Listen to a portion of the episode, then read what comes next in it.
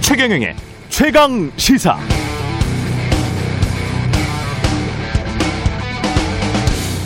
네, 미국의 미디어 비평가이자 사회학자인 토드 기틀리는 프레임을 이렇게 정의했습니다. 언론인이나 언론인들이 쓴 글을 읽는 우리가 스스로는 잘 인식하지 못하지만 세상은 이런 곳이구나라고 속으로 지속적으로 생각하는 패턴, 즉 프레임은 우리가 부지불식 간에 세상을 생각하는 틀, 창문 같은 것을 의미하죠. 그래서 언론이 네모난 창으로 세상을 잘못 보여주면 우리는 세상이 네모나게만 보이기도 하죠. 그 네모난 창에 갇혀 산다면.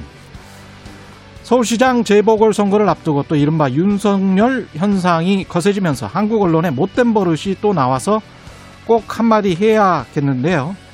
제발 내가 왕이 될 상인가와 같은 구리고 유치한 기사는 그만 쓰시기 바랍니다. 또 서울시장 후보의 부인이나 야당 비대위원장 부인 두고 서로 여상 황제냐와 같은 그런 고색창연한 비난도 정치권에서 그만 나왔으면 좋겠습니다.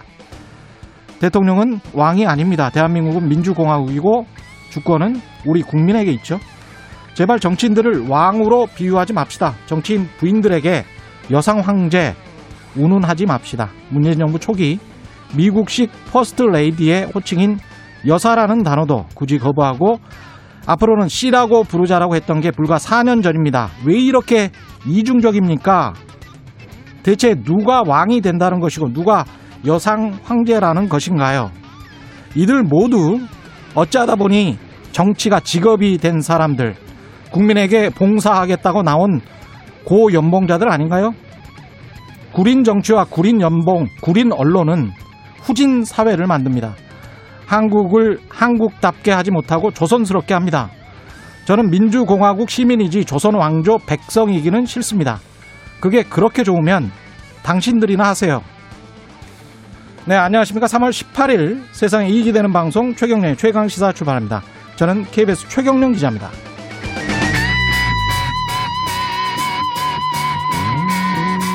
네, 최경련의 최강시사 유튜브에 검색하시면 실시간 방송 보실 수 있고요. 문자 참여는 짧은 문자 50원, 긴 문자 100원이 드는 샵 9730 무료인 콩 어플에 의견 보내주시기 바랍니다. 오늘 1부에서는 뉴스타파 김경래 기자와 함께 박범계 법무부 장관이 한명숙 전 총리 모해 위중 교사 사건에 대해서 수사 지휘권 행사 관련 자세히 알아보겠습니다. 2부에서는 추미애 전 법무부 장관 만나봅니다.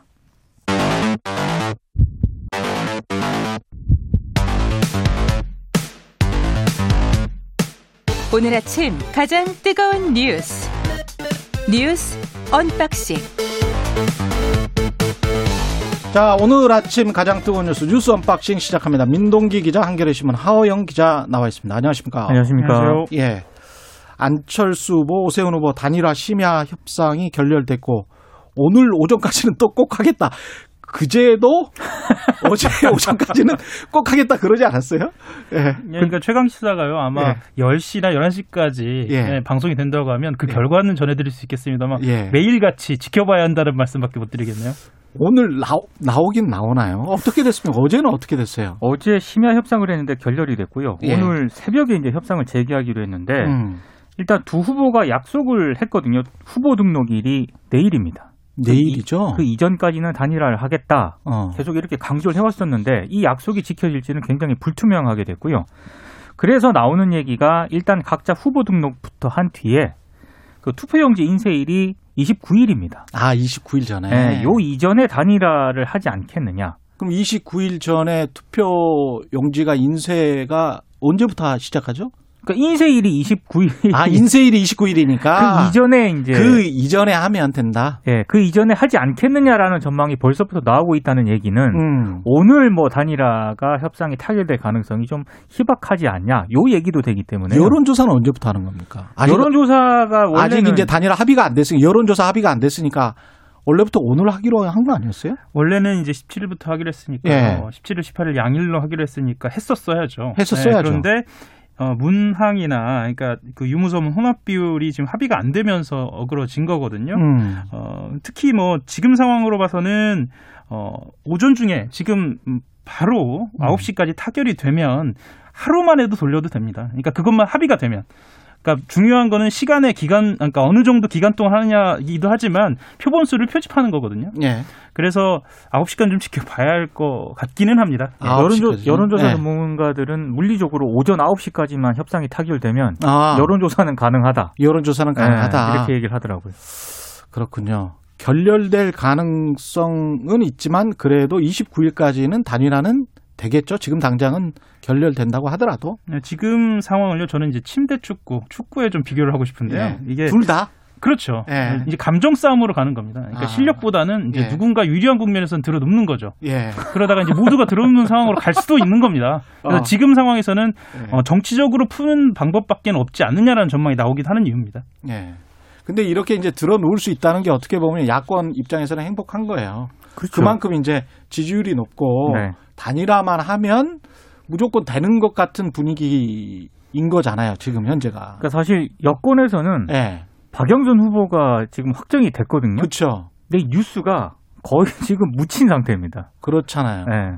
근데 이게 또 한 LH 사건이 터진 지가 한 2주 조금 넘었는데 그 이전을 생각을 해보면 복귀해보면 이 앞으로 남은 한 3주 동안 또 어떤 일이 벌어질지는 모르는데 야권도 좀 조심해야 될 텐데. 3주는 굉장히 긴 시간이기 때문에. 그러니까요. 다이나믹 코리아죠. 다이나믹 코리아이기 때문에 어떻게 될지는 모르겠어요. 그러니까 지금 상황에서 무조건 오세훈 후보 쪽, 그러니까 국민의힘 쪽이 유리하다고만 이야기는 하는데요.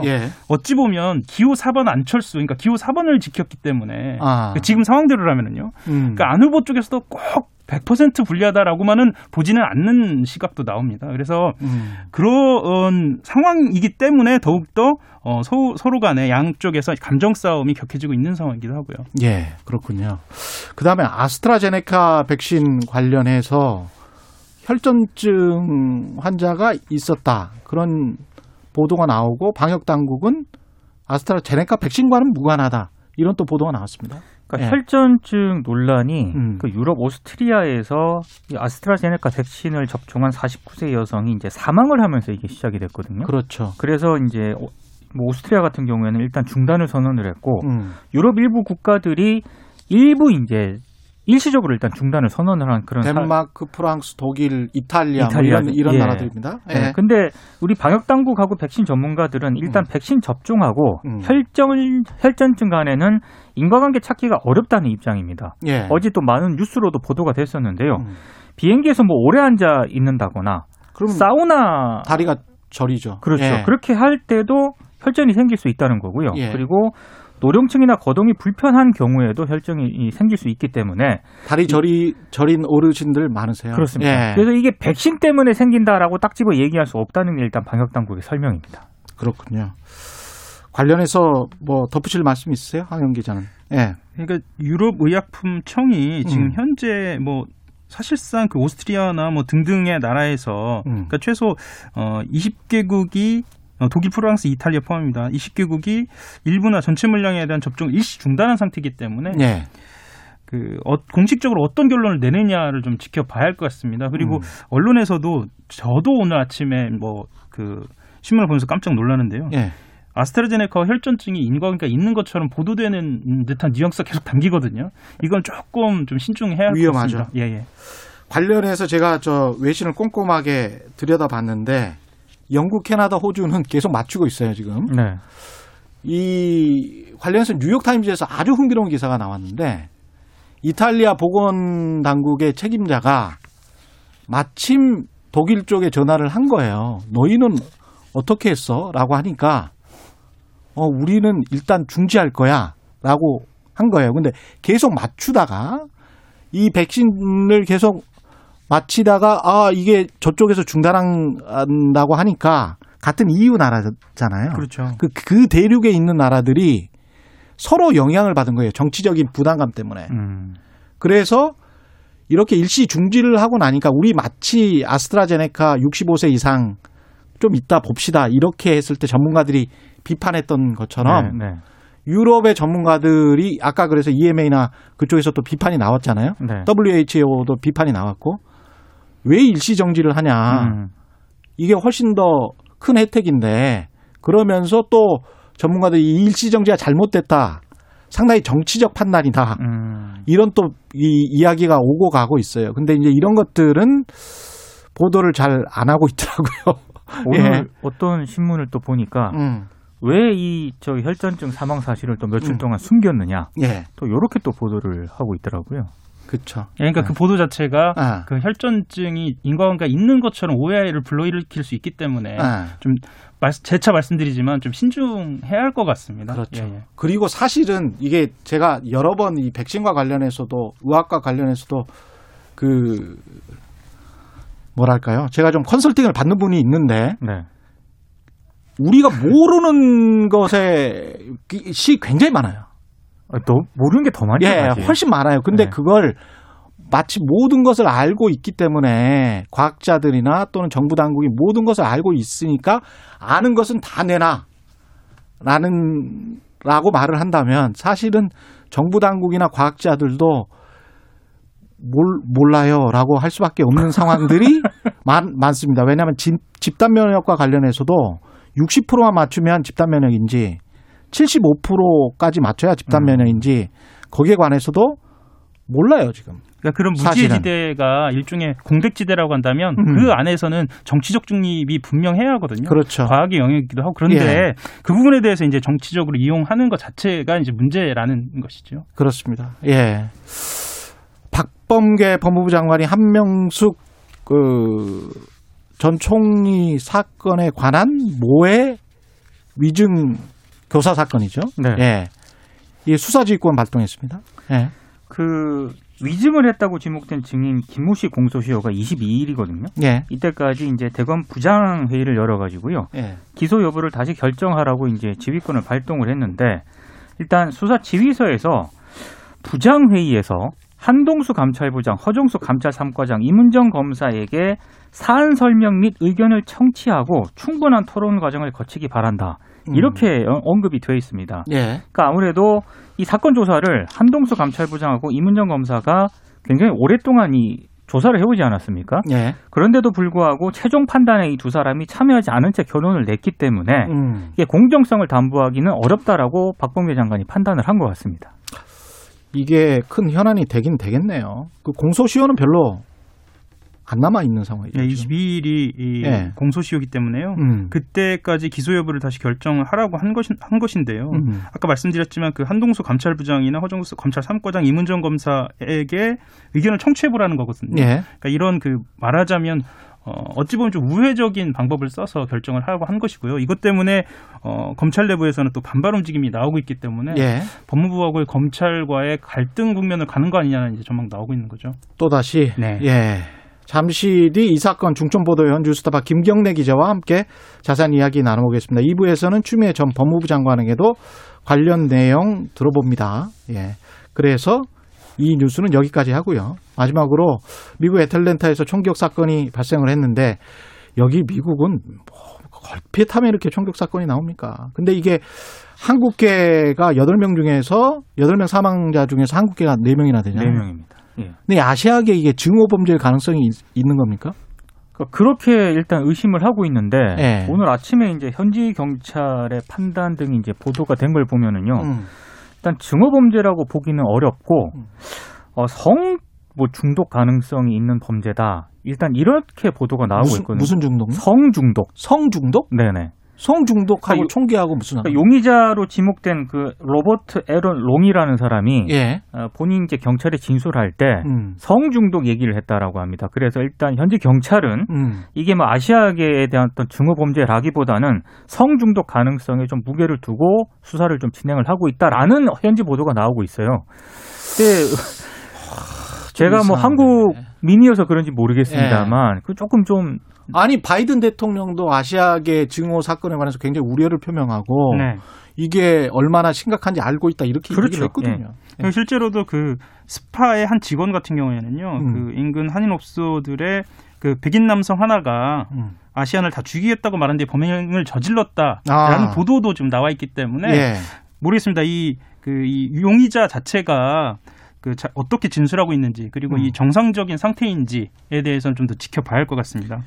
그리고 저도 미국에 한 4년 있었습니다만은 미국에 있으면 가장 많이 듣는 질문이 아시아인이잖아요, 제가. 네. 예. 그러면 가장 많이 듣는 질문이 너 중국인이냐 이거예요.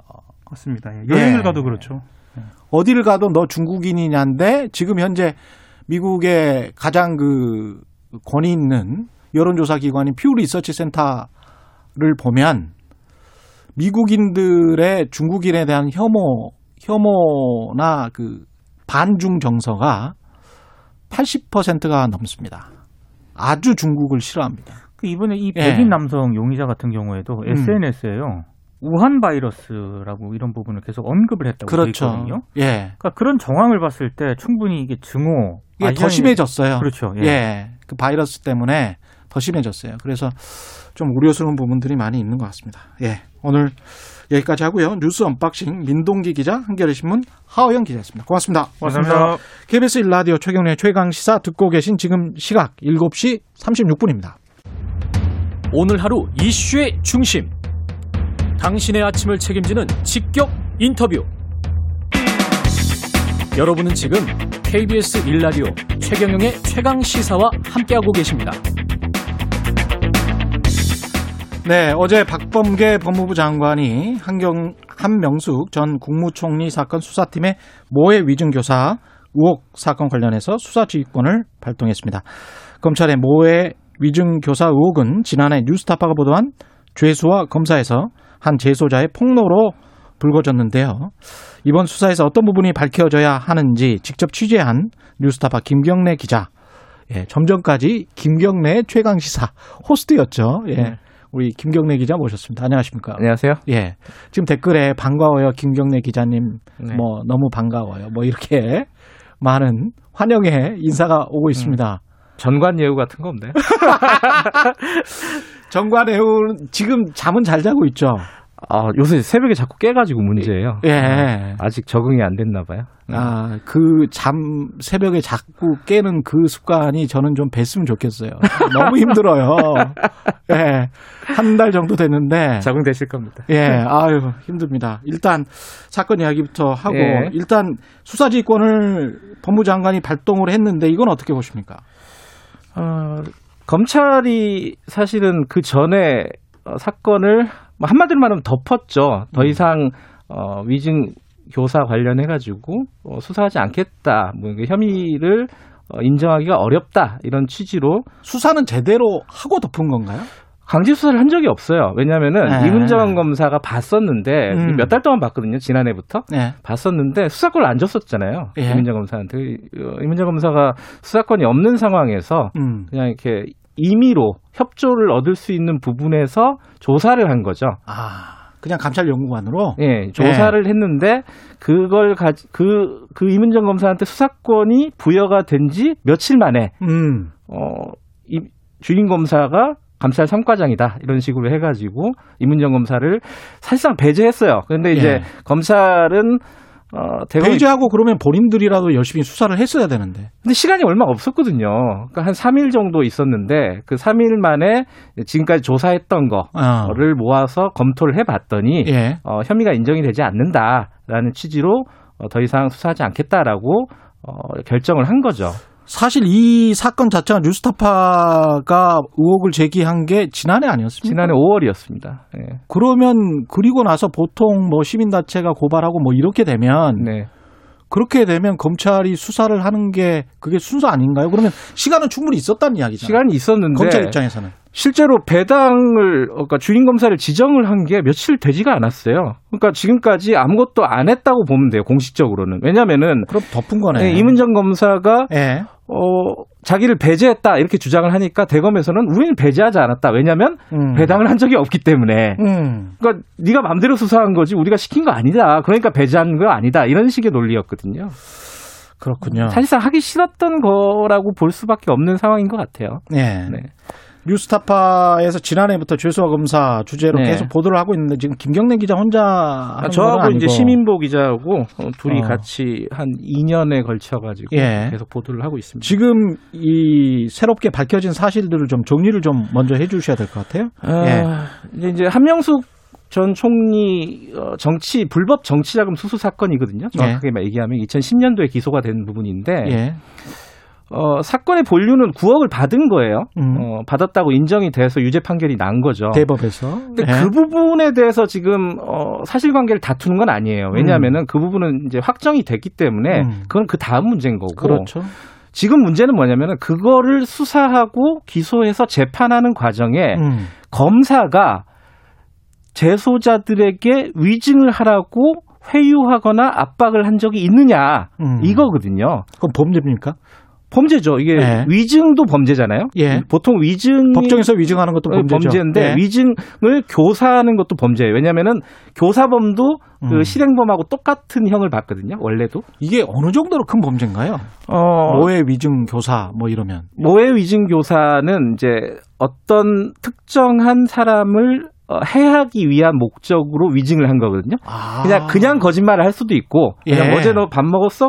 저 안 먹었어요. 거짓말을 할 수가 있잖아요. 근데 예. 이건 누구한테 해를 주는 건 아니잖아요. 예. 그건 그냥 거짓말이라 위증이고 누군가를 해하기 위해서 저 사람을 예를 들어 뭐 감옥에 가두기 위해서 예. 뭐 이런 식으로 위증을 했을 때는 모해 위증이 됩니다. 아. 그래서 그 모해 위증은 공소시효가 10년이에요. 굉장히 길어요. 위증은 7년? 7년. 일반 위증은 7년이고 모해 위증은 10년이고 10년? 따라서 모해 위증 교사도 공소시효가 10년이 되는 겁니다. 그래서 훨씬 더 죄질이 나쁘다 이렇게 예. 보는 거군요. 더군다나 이게 검사가 만약에 모해 위증 교사를 했다 이러면은 사실 사법 질서를 굉장히 흔든 사건이 되는 거죠. 그러니까 그 부분을 우려하는 것 같아요. 예. 그게 만약에 사실로 드러난다면은 그거는 검찰에서 감당할 수 없는 어떤 폭풍이 벌어질 가능성이 높거든요.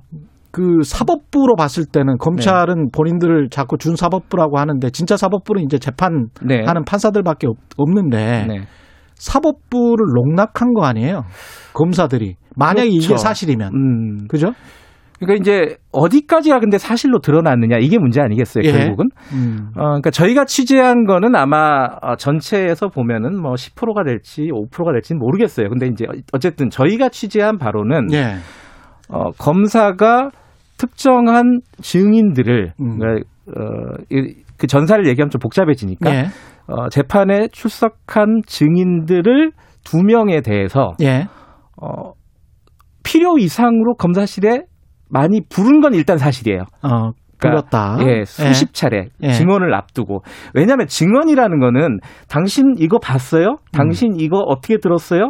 이걸 물어보는 거잖아요. 그렇죠. 그럼 재판장에서 물어보면 되는 거예요, 사실은. 그렇죠. 예. 그럼 기억나는 대로 대답하면 되는데 검사실에 왜 이렇게 이 목격자를 수십 차례. 예. 한 사람은 20차례, 한 사람은 10차례 정도를 불렀거든요. 사실 재소자들 입장에서는 밖으로 예. 많이 나오는 게 참 좋잖아요. 그렇죠. 예. 그 불러가지고 먹을 수 있고. 예. 밤 11시 넘어서까지 계속해서 뭔가를 했어요. 검사실에서. 뭔가를 했어요. 예. 예. 그 밤 11시 넘어서까지 조사를 한 게 7번으로 확인이 되거든요. 기록상으로만 봐도. 예. 뭐 했을까? 그래서 이제 이게 궁금했던 거예요, 저희들도. 예. 도대체 이 사람들을 불러가지고 검사는 뭘 했을까? 그런데 저희들이 그때 취재할 때 검사실에 물어봤을 때는 그냥 조사했다. 뭐 특별한 거 없었다라는 식으로 이 얘기를 했어요. 왜냐하면은 예. 같이 조사를 받았던 증인을 쓰지 않았던 H라는 예. 사람이 있습니다. 그 H가 자기들이 셋이 앉아가지고 검사가 불러주는 대로 뺏겨 쓰고 외웠다. 그러니까 한명숙과 관련된 사건 재판에 출석을 하기 위해서 검사가 거짓말을 시켰다는 거예요, 한마디로. 예. 그렇게 자기는 폭로를 했거든요. 예. 근데 거기에 대해서 물어봤더니 이거 말도 안 되는 소리다. 어떻게 그런 얘기를 할 수 있느냐. 이게 이제 검찰의 대답이었는데 예. 임은정 검사가 조사를 한 부분들을 저희들이 공식적인 루트를 통해서 봤을 때 검사 말이 좀 바뀌었어요. 증언을 연습했다라고 인정을 했어요, 일단은. 아, 그래요? 인정을 했어요. 근데 뭘 연습했냐? 그러니까 증언을 연습했다. 증언을 연습했더니 뭘 연습했냐? 그랬더니 사실대로 얘기하라고 연습했다. 그건 괜찮은 거 아니에요? 근데 사실대로 그러니까 네. 사실대로 말하는 걸 왜 연습할까? 생각해 보세요. 사실대로는 그냥 있는 대로 얘기하면 되잖아요. 아니 판사님이 그 법정에 시간이 좀 길어지면은 짜증 내실까봐 그냥 뭐 배려 차원에서 그랬던 거 아닐까? 그렇게까지 친절한 검찰인지는 모르겠습니다. 어쨌든 수십 차례를 불러서 예. 간략하게 얘기해라. 예. 없는 사실 보태지 마라. 이걸 연습했다는 거예요. 예. 그랬더니 이제 H라는 사람이 얘기하기를 연습한 건 사실인데 예. 쟤들이 검찰이 한 가지를 빠뜨렸다. 목적어를. 검찰이 얘기해 준 거에서 벗어난 얘기 하지 마라. 이걸 연습했다는 거예요. 그러니까 말이 다른 거예요. 양쪽 말이 지금. 그러네. 그러니까 그 부분이 하나 다르고 네. 수십 차례 출정을 한 게 맞고 그리고 또 하나가 그 재소자 출신이긴 한데 당시에 김 지금 핵심적인 그 모해 위증의 당사자가 김 씨거든요. 예. 김 씨는 당시에 재소자가 아니었어요. 그 전에 출소를 했었어요. 아 예. 근데 이 사람은 출소를 한 이후에도 검사실에 계속 갑니다. 일주일에 한 번씩, 두 번씩. 이거 증언하기 위해서? 네. 밤 11시 넘어서까지. 생업을 버리고 증언을 연습하기 위해 굉장히 노력을 했던 거예요. 근데 그게 위증이었다. 위증으로 추정이 된다. H는 주장을 하고 있는 거고 검찰은 아니라고 지금 주장을 하고 있는 거예요. 결국은 본인들의 증언인지 아니면 검찰이 시켜서 한 증언인지 네. 이게 굉장히 중요하네요. 네. 근데 이제 요번에 이제 박범계 장관이 수사지휘권 발동한 내용을 보면은 구체적으로 특정을 했어요. 몇몇 증언들에 대해서 확인을 해봐라. 이건 예. 거짓말일 가능성이 높다는 뜻이잖아요. 예. 그러니까 예를 들어 그런 거예요. 이 김 씨라는 사람이 법정에서 뭐라 그러냐면은 한만호 씨라고 있잖아요. 그 한명숙 전 총리에게 돈을 줬다고 하는 그 한만호 씨를 면회를 갑니다. 김 씨가. 예. 근데 이제 거기서 그런 얘기를 해요. 아, 형님, 며칠 전에 제가 검찰 특수부에 갔더니. 나보고 좀 도와달라고 합디다. 그래서 내가 거절했어요. 이런 얘기를 해요. 네. 아마 그건 굉장히 검찰한테 불리한 증언이에요. 그렇죠. 왜냐하면은 김 씨를 데리고 검찰이 뭔가를 하려고 했었다라는 정황을 보여주는 그런 대목이잖아요. 그렇죠. 근데 그 변호사가 캐묻죠. 이거 도대체 무슨 말이냐 이게. 그랬더니 이 사람이 이렇게 얘기합니다. 아, 자기는 그렇게 얘기한 게 아니라 면회실에서 한만호가 쪽지에 써가지고 유리창에 붙여줬다. 아. 그래갖고 자기가 그냥 읽었다. 아, 상식적으로 좀 이상하잖아요, 그렇죠. 이게. 그러니까 그런 부분들에 대해서 박봉계 장관의 그 수사지휘에 보면은 확인하라라는 지시가 있는 거예요. 지난번에 보니까 가장 최근의 보도에 검사가 뉴스타파, 검찰 쪽에서 뉴스타파에 해명한 것과 네. 보니까 달라서 검사가 사실상 거짓말을 했다는 그 보도가 있었는데 저희한테 해명한 것뿐만 아니라 예. 당시에 기자들에게 공식적으로 릴리스된 부분입니다. 뭐냐면요. 그게 뭐죠? 이건 이제 검찰이 거짓말한 게 명확한 건데 예. 거짓말한 이유를 잘 생각해 보면은 사건의 어떤 정황을 볼 수가 있어요. 뭐냐면은 예. H라는 사람이 있었잖아요. H라는 사람이 검찰이 우리한테 위증을 교사했다. 근데 자기는 위증하기가 싫어가지고 법정에 서는 걸 거절했다. 이렇게 얘기를 했거든요. 그렇죠. 그걸 저희들이 보도를 한 거고. 예. 그런데 검찰이 뭐라고 해명을 했냐면 H라는 사람은 원래 신빙성이 낮은 사람이야. 우리가 조사를 한번 해보니까 그렇죠. 자꾸 헛소리를 하더라는 거예요. 뭐 당시에 이런 어떤 사건에 야권의 어떤 거물이 연루가 돼 있다 뭐 이런 식의 허무맹랑한 얘기들을 해가지고 아, 이 사람은 신빙성이 떨어지기 때문에 자기들은 아예 증인에서 배제를 했다. 예. 자기가 거절을 한 게 아니다. 아. H라는 사람은 믿을 만한 사람이 아니다. 지금 폭로도 거짓말일 가능성이 높다. 원래 사기꾼이다. 이런 취지로 이제 공식적인 릴리스를 한 거예요. 그걸 기자들에게. 예.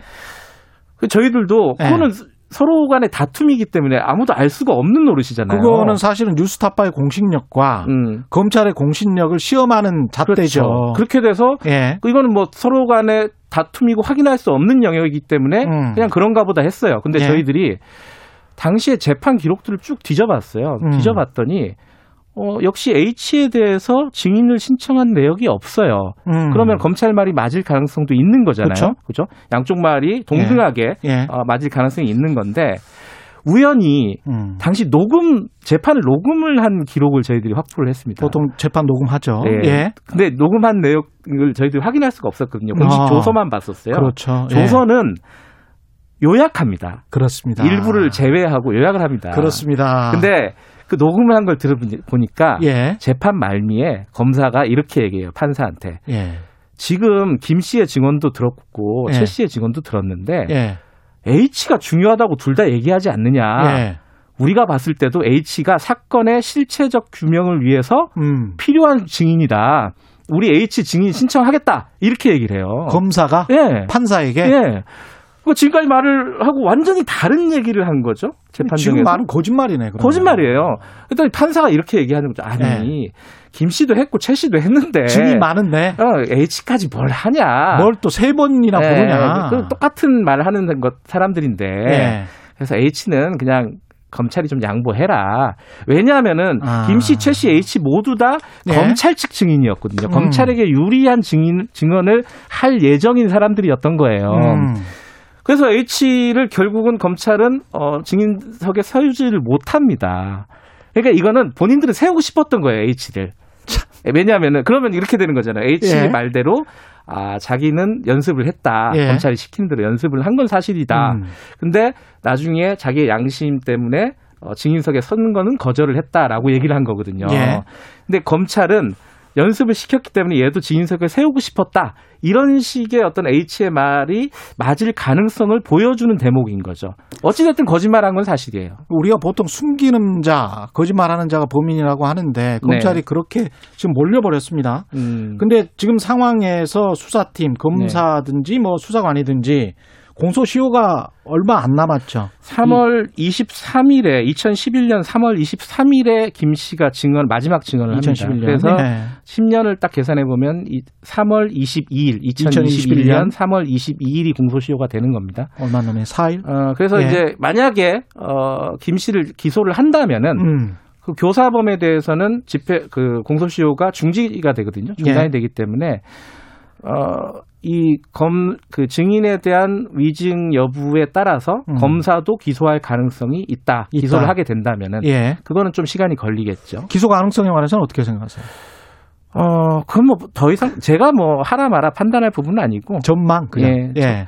근데 이제 만약에 예. 증인을 기소를 한다라고 예. 하면은 검사까지 들여다볼 가능성은 매우 높다. 그렇죠. 예. 뭐 위증을 했으니까 일단. 위증을 했다면은 누군가 교사했을 가능성이 있기 때문에 그렇죠. 그 부분은 너는 왜 위증을 했어? 네. 시켜서 했어요. 이렇게 되면 이제 되는 거네요. 그렇죠. 예.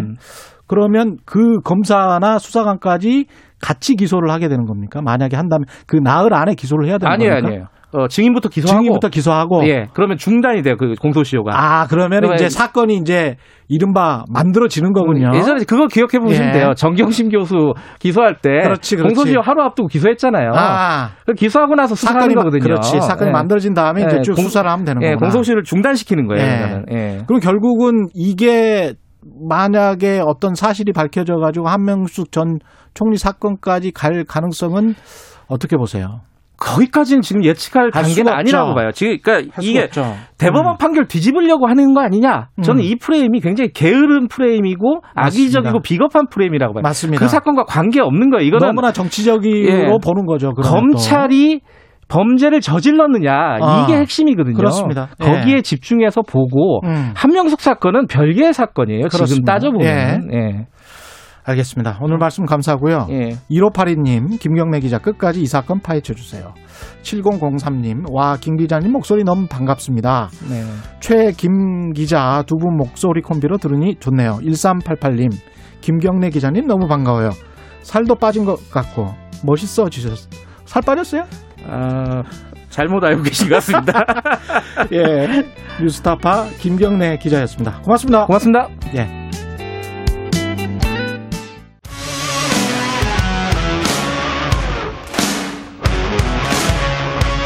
오늘 하루 이슈의 중심 최경영의 최강 시사. 네, 지난해 검찰 개혁을 주도하면서 검찰과의 갈등 한복판에 있었던 추미애 전 법무부 장관 마침 어제 한명숙 전 총리 수사팀에 대한 모해 위증 교사 의혹 사건 박범계 법무부 장관이 수사지휘권 발동을 했는데요. 남아있는 검찰 개혁 방향에 대한 입장 그리고 최근에 여러 가지 전국 현안들 어떻게 보고 있는지 또 이후 일정 상당히 궁금한 부분들이 많습니다. 추미애 전 법무부 장관 연결돼 있습니다. 안녕하십니까?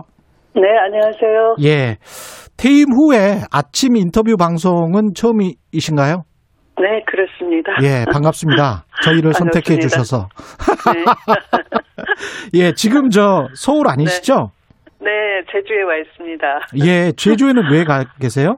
네, 제주 4.3 단체들로부터 감사 패를 받게 됐는데요. 아, 네. 4.3 단체와 어떤 인연이 있으신가요? 네, 제가 한 20여 년 전에 예. 제주 4.3 진상규명법을 특별법을 발의를 한 적이 있습니다. 아, 그렇군요. 네, 네. 근데 예. 그 법이 이제 지난달 전부 개정을 해서요.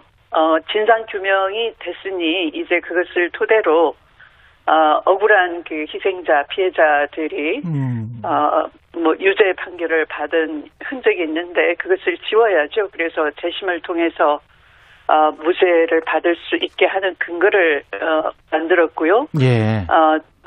또 그것을 토대로 국가가 공권력에 의한 인권 침해인 만큼 예.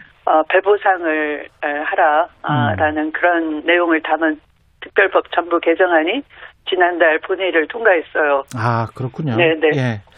그 정치를 하면서 상당히 이제 의미 있는 일로 기억되겠습니다. 그런 것들은 그죠? 네, 네, 네. 네. 이 이야기부터 여쭤봐야 되겠습니다. 지금 한명숙 전 총리 모해 위증 교사 사건에 대해서 박범계 법무부 장관이 어제 수사지휘권을 발동을 했는데 어떻게 네. 보십니까 이건? 사실은 뭐 이 법무부 장관으로서는 네. 이 인권 침해 행위가 검찰에 의해서 다행히 됐습니다. 그러니까 아시는 것처럼 증인으로 하여금 허위 진술을 하게 하고 한 거니까 증거를 날조한 거죠. 예. 또 수사권 남용을 했다는 그런 의혹이 그 상당한 정황 증거로 확보가 되었겠죠. 예. 그래서 박 장관께서 그것을 검토를 직접 하셨다라고 하고요. 예. 장관으로서는 이런 중대한 사건에 있어서는 마땅히 해야 될 지휘권을 감독권자로서 행사를 하신 거라고 보면 될 것 같습니다. 예, 공소시효 만료일이 22일이면 나흘 네네. 앞두고 있는데 이게 지금 네. 기소가 가능할까요? 이미 그 제가 지난해 예. 그 감찰을 지시한 바 있고요. 또 그 이후에 5개월 동안 감찰부장과 또 이 사건 조사를 맡은 임은정 검사가 기록을 꼼꼼히 정밀 조사를 했다고 들었습니다. 예. 그렇기 때문에 임은정 검사가 수사권도 부여받은 입장에서 수사 전환을 보고를 한 바 있고요. 예. 근데 그 수사 전환 보고를 대검에서는 승인을 안 했지만 동시에 법무부 장관에게도 보고를 해서 예. 아마도 그 수사에 이르기에 상당한 정도의 증거가 확보돼 있다라고 믿어집니다. 아. 근데 이번 수사지휘권 발동으로 법무부와 검찰 사이의 갈등이 또 불거지는 거 아니냐 이렇게 걱정하시는 분들도 좀 있는 것 같습니다. 네. 예. 사실은 뭐 이 지난번 그 연구관 회의에서는 기록을 보지 않은 사람들이 그 거수기 역할을 해서 무혐의 결정을 내렸거든요. 네. 그래서 굉장히 그 의사결정 과정이 비합리적 의사결정이었다고 장관은 판단을 한 거죠. 기록을 보지 않은 사람들이 의사결정을 한 것이다. 무혐의 처리를 한 그렇죠, 것이다. 그렇죠. 그러니까 예. 감찰부장이나 직접 조사를 5개월간 했던 예. 임원정 검사는 배제를 한 채 그 기록을 전혀 보지 않은 분들과 또 단 사흘 만에 그 기록 그 수천 페이지를 뭐 그 제목이라도 받겠습니까? 네. 뭐 그 페이지를 열어보는데도 며칠 가지고는 부족했겠죠. 그래서 기록을 제대로 보지 않았다라고 추정이 되는 감찰 3과의 보고를 받고 그렇게 비합리적 의사결정을 한 것이 오히려 문제겠죠. 뭐 그런 것을 지적을 했기 때문에 그것이 뭐 검경 갈등으로 되지는 않을 것 같 아니 그 법무부와 검찰 사이의 갈등으로 되지는 않을 것 같고요. 예. 네, 그런 것을 뭐 갈등으로 자꾸 언론이 부추길 수 있을지 모르겠지만 이런 정도의 그 사건은 이건 정말 검찰이 전면적으로 쇄신하는 자성의 계기가 되어야 할 겁니다. 이웃나라 일본 같으면 그 검사가 증거를 날조했다라는 것이 들통이 나서 그걸 시발로 해서 검찰 개혁이 대대적으로 이루어졌고 그게 한 지금 11년째거든요. 예. 근데 우리가 이걸 그 임은정 검사의 수사 결론대로 기소가 되고 이런 것이 발각이 만천하에 드러난다면 예. 이건 정말 검찰 개혁을 하지 않으면 안 되는 거죠. 검찰은 검찰 조직 검사만을 위한 공권력이 아니거든요. 그 사법 정의를 실현하라는 거기 때문에 예. 이런 반인권적인 일을 목도를 한 장관으로서는 그냥 지나칠 수는 없는 거죠. 검찰이 이 사건을 덮으려 했다. 이렇게 저희가 정의를 해도 될까요? 그렇게 생각을 하시는 겁니까? 제가 장관으로 있을 때 예. 감찰을 지시했지만 인권보다 조사권밖에 없고 수사권이 네. 없는 인권부로 재배당을 했다든지 하는 걸로 봐서도 어떤 그 사건을 감추려고 했던 그런 의도가 있었다고 봐지고요. 네. 대검은 이번 무혐의 처분 과정도 아주 비합리적 의사결정이고요. 네. 그렇기 때문에 이건 이 스스로도 알고 있고 잘못을. 왜냐하면 그때의 그 취약한 수감자들이 수해 출정 조사에서 기록도 안 남겼고요. 예. 또 거짓 진술을 강요당했다라는 것이고요. 그리고 이 수감자에 대한 약점을 미리 파악하고 정보를 수집해가지고 그들을 거짓 증언하게끔 회유하고 설득하고 결국은 법원을 속인 거거든요. 예. 법원을 속여서 무리하게 검사들이 원하는 대로 판결을 받아낸 거거든요. 예. 그래서 이것에 대해서는 다시는 이런 일이 일어나서는 안 된다라는 점에서 봐야 될 것 같습니다. LH 투기 사건 관련해서는요. 네. 이 사건의 핵심은 뭐라고 보세요? 부동산 불로소득을 쫓는 그 망국병을 예. 오랫동안 방치해왔던 것이고 그게 마치 당연한 것처럼 돼 있는 이 사회 구조, 인식, 또 경제 정책에 있어서 하나의 부동산을 경기 부양책 정도로 여겼던 관료들의 태만함, 이런 것들이 맞물려 있는 구조적 병폐입니다. 그래서 이것을 문재인 대통령께서는 며칠 전에 부동산 적폐라고 말씀을 하셨고요. 예. 옳은 지적 같습니다. 그래서 그런 차원에서 본다면 이것은 언젠가 터지게 돼 있는 빙산의 일각에 불과한 것이고요. 예.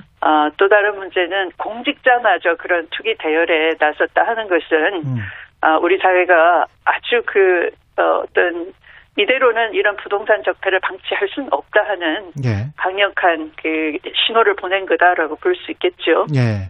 근데 이제 국민들과 야권에서는 특히 그러면 정부에서는 뭐 했냐? 책임을 져야 되는 것 아니냐 이런 이야기를 하고 있는데 장관 재임 시절에 부동산 투기와 관련해서 검찰에 특별하게 무슨 지시하고 그랬던 적이 혹시 있으시나요? 네. 보도도 나왔지만 예. 또 이낙연 총리께서도 여러 차례 언급을 하셨지만 예. 제가 지난해 7월에도 아파트 시중 가격이 주택 가격이 폭등을 하고 그런 조짐이 있고 또 어떤 투기 자본이 들어와서 아파트 건물 한 동을 통째로 매입을 하고 또 그걸 임대 사업을 하겠다라는 그런 보도를 보고 예. 즉시 제가 어떤 금융 투기 자본의 불법 행위가 있는지 기획 부동산을 통해서 또는 지금 LH 사건처럼 개발 제한 구역에 농지를 무허가로 개발하는 행위가 있는지 또 차명거래 행위가 있는지 그런 등등 부동산 불법 투기 사범에 대해서는 엄정 대응하라 이렇게 검찰에 지시를 한 바가 있습니다. 예. 근데 이제 그럼 검찰이 엄정 대응하지 못했다 이렇게 보시는 건가요? 그 당시 7월 작년 7월이었는데요. 예. 7월 중순에 제가 그런 지시를 했는데 예. 직전에 7월 초순경에 이제 채널 A 사건에 검찰 고위직인 한동훈 씨가 관련이 돼 있어서 예. 이분은 이제 윤 총장의 측근으로 알려져 있고요.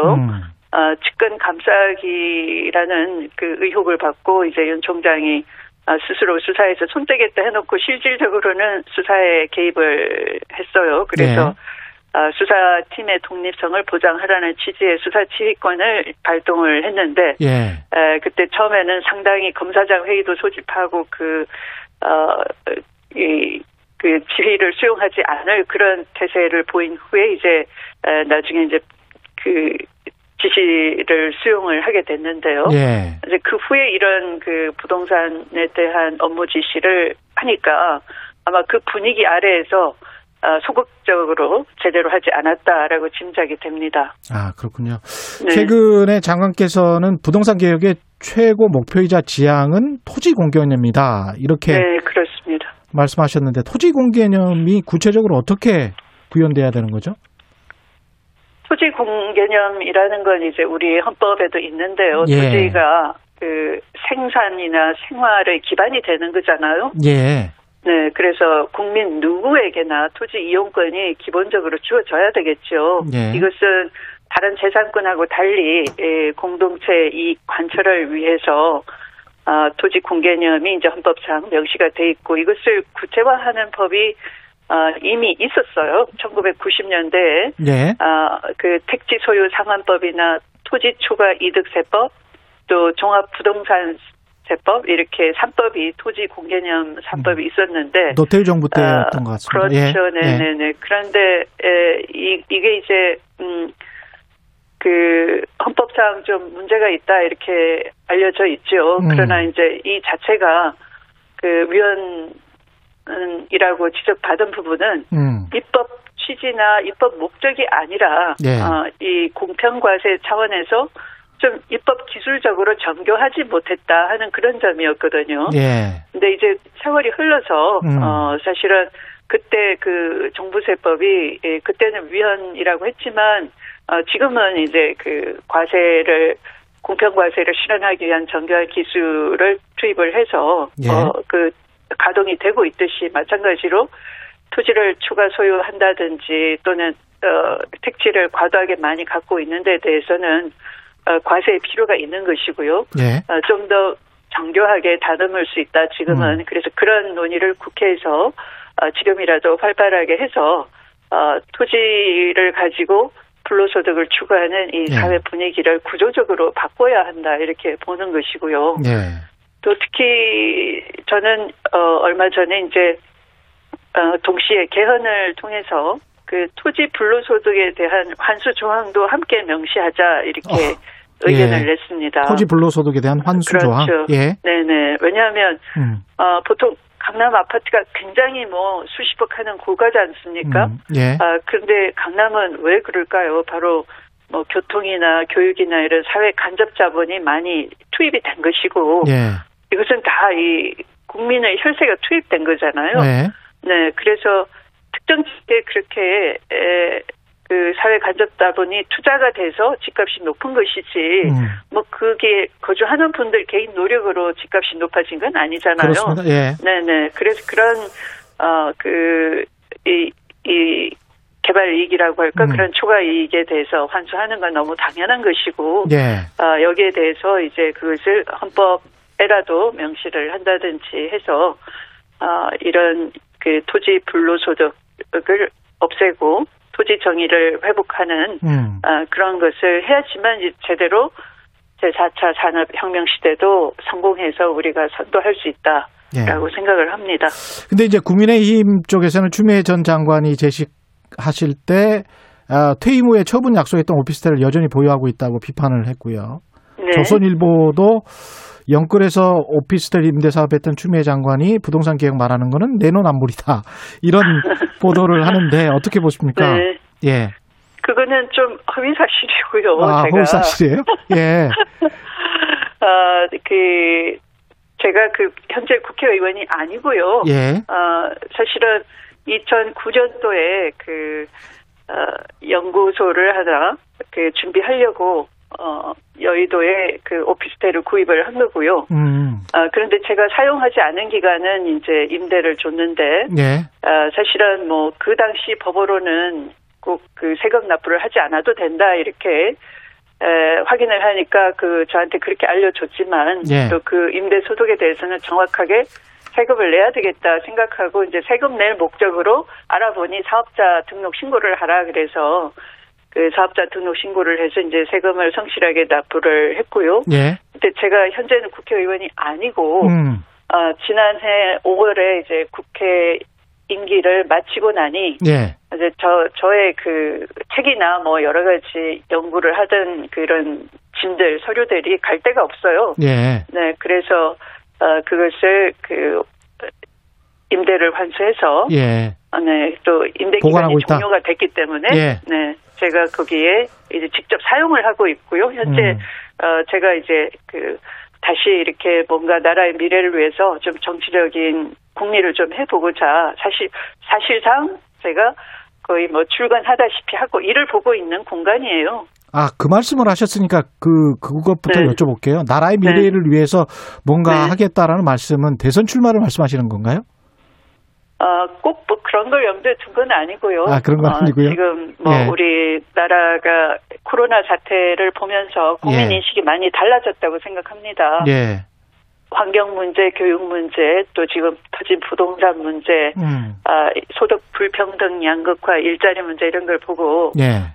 지금까지 산업화 시대를 우리가 거쳐 왔는데 예. 이 시대가 끝나고 이제 새로운 시대로 가는데 앞으로 누구나 소외됨이 없이 갈 수 예. 있느냐, 앞으로 열리는 사회는 과연 기회가 주어지는 사회냐 이런 불안감이 있는 거잖아요. 예. 정치를 하는 사람 입장에서는 그런 미래 사회의 특징이 무엇인가 예측을 하고 거기에 맞는 새로운 사회 시스템을 국리를 해보고 하는 그런 우리가 문턱에 있다라고 보고 그건 누군가 해야 될 일이고요.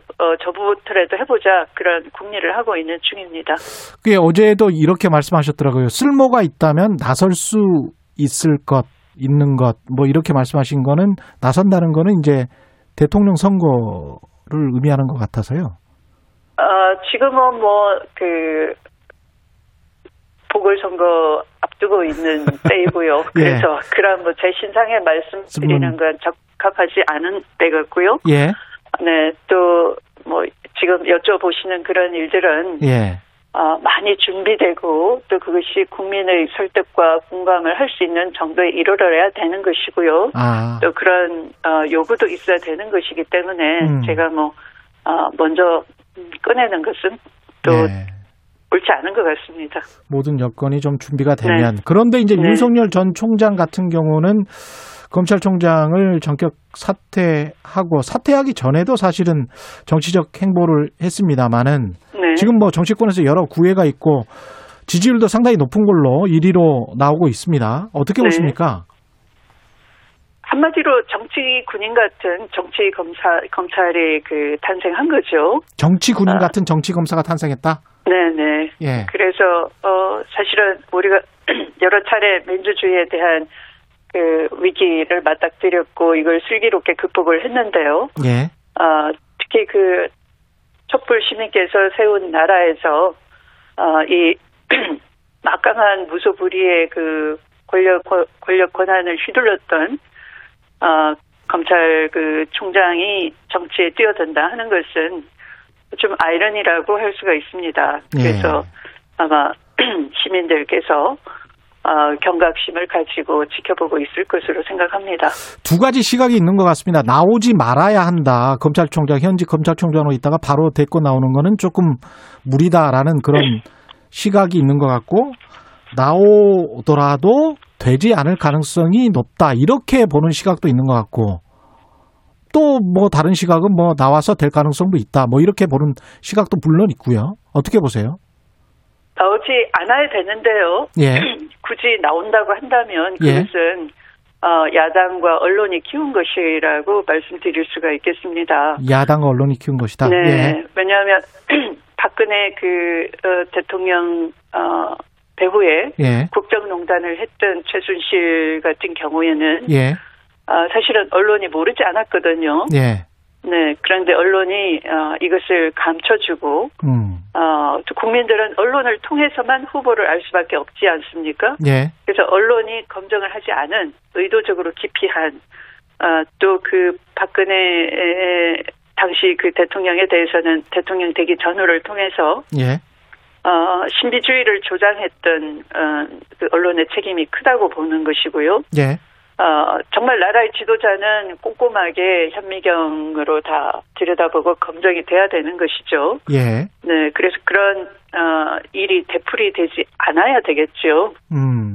윤석열 대선 지지율 1위 조사 상황에서 윤석열 잡을 적임자는 추미애가 아니냐는 목소리가 나오는데 이런 의견에 대해서는 어떻게 생각하세요?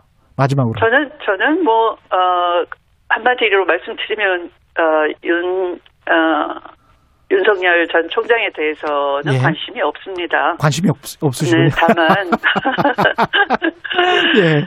다만 그 역사의 진보에 예. 또는 역사의 발전에 대한 저 나름의 무거운 책임감이 있는 것이고요. 예. 다만 그 역사를 퇴보시키는 것에 대해서는 좌시하면 안 된다라는 그런 생각을 가지고 있습니다. 역사의 퇴보에 대해서는 좌시하지 않겠다. 예, 네. 말씀 감사합니다. 추미애 전 네. 법무부 장관이었습니다. 고맙습니다. 네, 고맙습니다. 공정, 공익, 그리고 균형. 한 발짝 더 들어간다. 세상에 이익이 되는 방송. 최경영의 최강시사.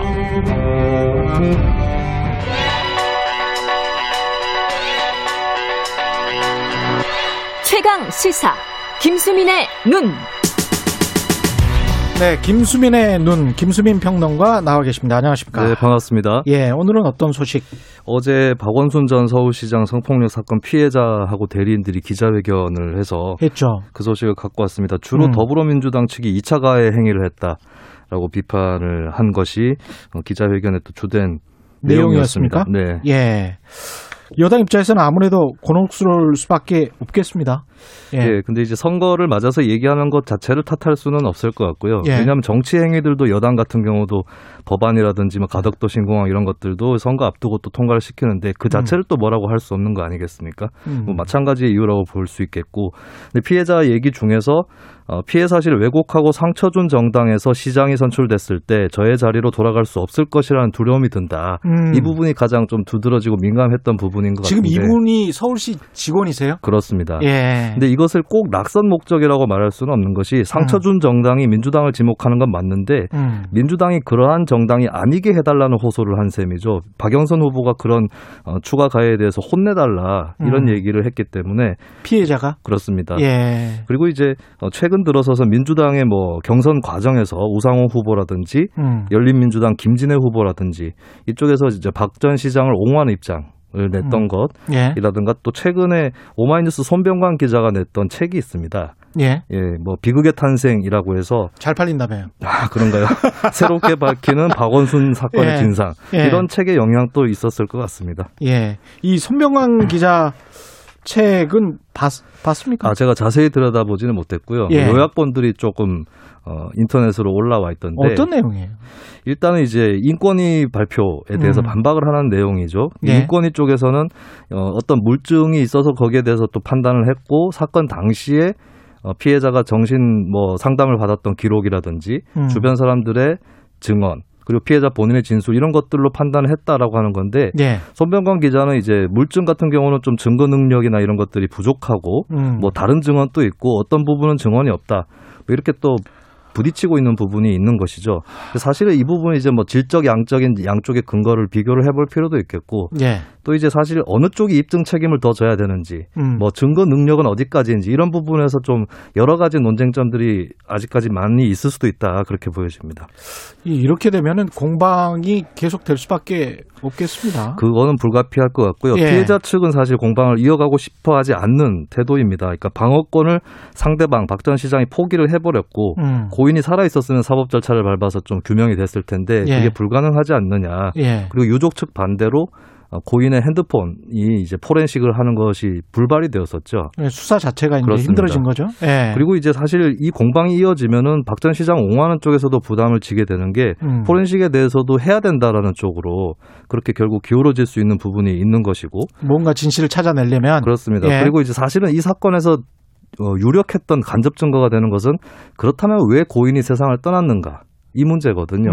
사실 이제 숙명여고 쌍둥이 사건 기억하시는 분들 계실 것 같은데, 그렇죠. 네, 그 시험지를 유출했다. 예. 근데 사실 그 사건도 직접 증거는 하나도 없는데 유죄 판결이 났었어요. 여러 가지 간접 증거들 때문이죠. 아, 그리고 그렇군요. 그 간접 증거 중에서 예. 가장 굵직한 것은 결국에 의심. 예. 어떻게 그렇게 빨리 성적이 올랐느냐. 이 부분인 것처럼 박 전 시장도 이제 그러면 사망 경위는 왜 그런 것이냐. 여기에 대한 또 의문이 제기될 수밖에 없는 그런 또 부담을 져야 되는 것이 분명히 있을 겁니다.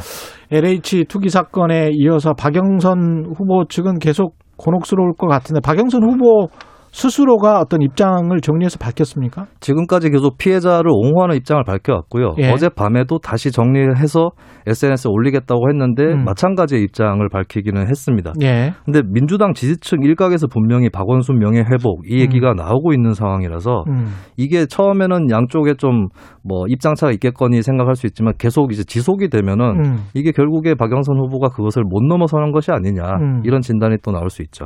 뭐 박영선 후보를 지지를 한다면 민주당 지지자들이 네. 사실은 논란을 안 하는 게 낫겠죠. 어떻게 보면 선거에서는 그렇다고 볼 수 있겠습니다. 예, 그 후보 캠프에 박영선 후보 캠프에 지금 남인순, 고민정, 진선미 의원이 있는데 이분들도 좀 불편하죠. 그렇습니다. 상황이. 어제 박영선 후보 입장을 보면은 저희 당 다른 분들에게 하고 싶은 이야기는 모두 제게 해 주십시오. 라고 밝혔거든요. 아, 이것은 캠프에서 이분들을 정리하지 않겠다라고 해석을 해야 될 것 같습니다. 이 다른 분들이라는 게 남인순, 고민정, 진섭입니까? 그렇습니다. 아, 그냥 욕하려면 날 욕해달라 이 얘기인 것이죠. 저희가 모든 것을 짊어지고 가겠다. 네네. 뭐. 그래서 이분들을 뭐 캠프에서 내치지 않겠다라고 얘기를 한 것인데 예. 사실 이 부분이 이제 한 가지 쟁점으로 남아서 선거 끝까지 좀 갈 가능성이 있다라고 예. 하는 거고 이제 치명적일 수 있는 부분은 박영선 후보가 후보로서 또 장래 서울시장이 될 사람으로서 재량권을 갖고 이것을 해결하지 못하는구나 예. 이런 인식을 주면 좀 선거에서는 불리할 수가 있겠죠.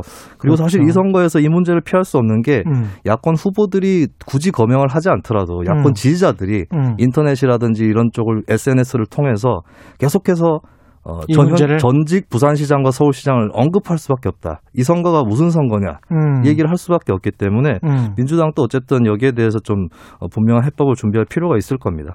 그 선거 기간 중에 한 3주 정도 남기고 이제 기자회견을 한 게 여권 지지자들 입장에서는 그게 이제 정치적인 행위 아니냐 이렇게 네. 이제 주장을 하는 것이고 네네. 그런데 이제 피해자 입장에서는 누가 시장이 되든지 간에 나한테 이제 더 이상 피해가 안 왔으면 좋겠다. 그리고 그렇죠. 나는 어떻게 보면 좀 잊혀지고 싶다는 그런 굉장히 좀 아프니까 네네. 그런 거를 지금 호소를 했다는 거죠. 뭐 잊혀지기보다 이제 사건이 좀 마무리되었으면 좋겠다. 매듭이 지어졌으면 좋겠다이고 예. 뭐 박영선 후보가 떨어졌으면 좋겠다라기보다는 예. 후보가 어쨌든 이 결정권을 갖고 있다. 좀 해결해달라 이런 메시지로 볼 수 있겠습니다. 알겠습니다. 김수민의 눈이었습니다. 감사합니다. 고맙습니다. 예. KBS 1라디오 최경영의 최강시사 2부는 여기까지였습니다.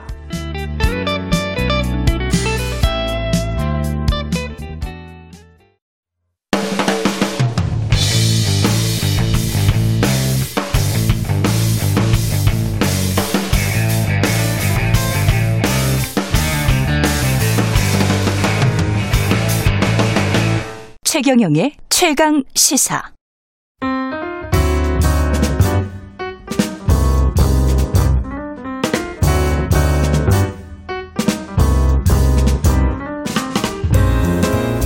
네, 더 나은 미래를 위해 오늘의 정책을 고민합니다. 김기식의 정책 이야기 식센스. 김기식 더 미래연구소 소장 함께합니다. 안녕하십니까? 예, 안녕하세요. 예. LH 이야기 하기 전에 LH 개혁 이야기를 오늘 해야 되는데요. 네네. 그거 하기 전에 그 공시가 네네. 국토부가 이제 발표를 하니까 네. 세금 폭탄 이야기 예. 나오잖아요. 이거는 어떻게 생각하세요? 저는 그 기사를 보면서 네. 우리나라 언론사 데스크들이 다 종부세 대상자가 되는 강남에 10억 이상 아파트를 보유하고 있나. 저는 이해가 잘 안 되는데요. 예를 들어서 네. 서민들은 그잖아요. 나도 종부세 납세자 대상 좀 돼봤으면 좋겠다. 왜냐하면 예. 10억 넘는 아파트를 강남에 보유하고 있거나 뭐 지금 강남뿐만 아니라 서울에 많은 아파트가 올라서 그렇습니다만 이제 그런 경우에 세금을 물리는 걸 갖고 예. 세금 폭탄이다. 예. 시키는 것도 바람직하지 적절치 않고요. 또 대상자가 종부세 대상자가 늘어나고 재산세 부담이 늘어나는 건 지난 몇 년 동안 집값이 몇억 뭐 심지어 2배 오른 데도 있는 거 아닙니까? 그렇죠. 그러면 아니 집값이 올라서 5억 10억씩 이익을 받으면 세금을 내야 되는 게 맞는 거죠. 예. 더군다나 은퇴해서 소득은 없는데 무슨 세금을 내라고 1,000만 원 세금 어디서 내냐. 어느 기사에 보니까 조선일보인가요? 어느 기사에 보니까 20억 아파트 갖고 있는데 갑자기 세금이 1,000만 원이 늘었다. 네. 1,000만 원 어떻게 내냐. 노후에 그 20억 아파트를 갖고 있는 분이 도대체 대한민국이 얼마나 되는지 모르겠습니다만 그러면은 뭐 주택연금이 있습니다. 20억짜리 아파트 주택연금 가입하시면 네. 네. 얼마든지 세금 내고도 생활하실 수 있는 돈이 나오니까 네. 그러니까 저는 일부 강남의 부자들 이야기를 언론이 너무 침소봉대하는 걸 보면서 네. 언론사 관계자들의 이해관계가 걸렸나 이런 생각이 좀 들었습니다. 아니 정말 좀 부끄러운 게요. 제가 제발 그 언론인분들이 저한테 좀 찾아서 보여주세요.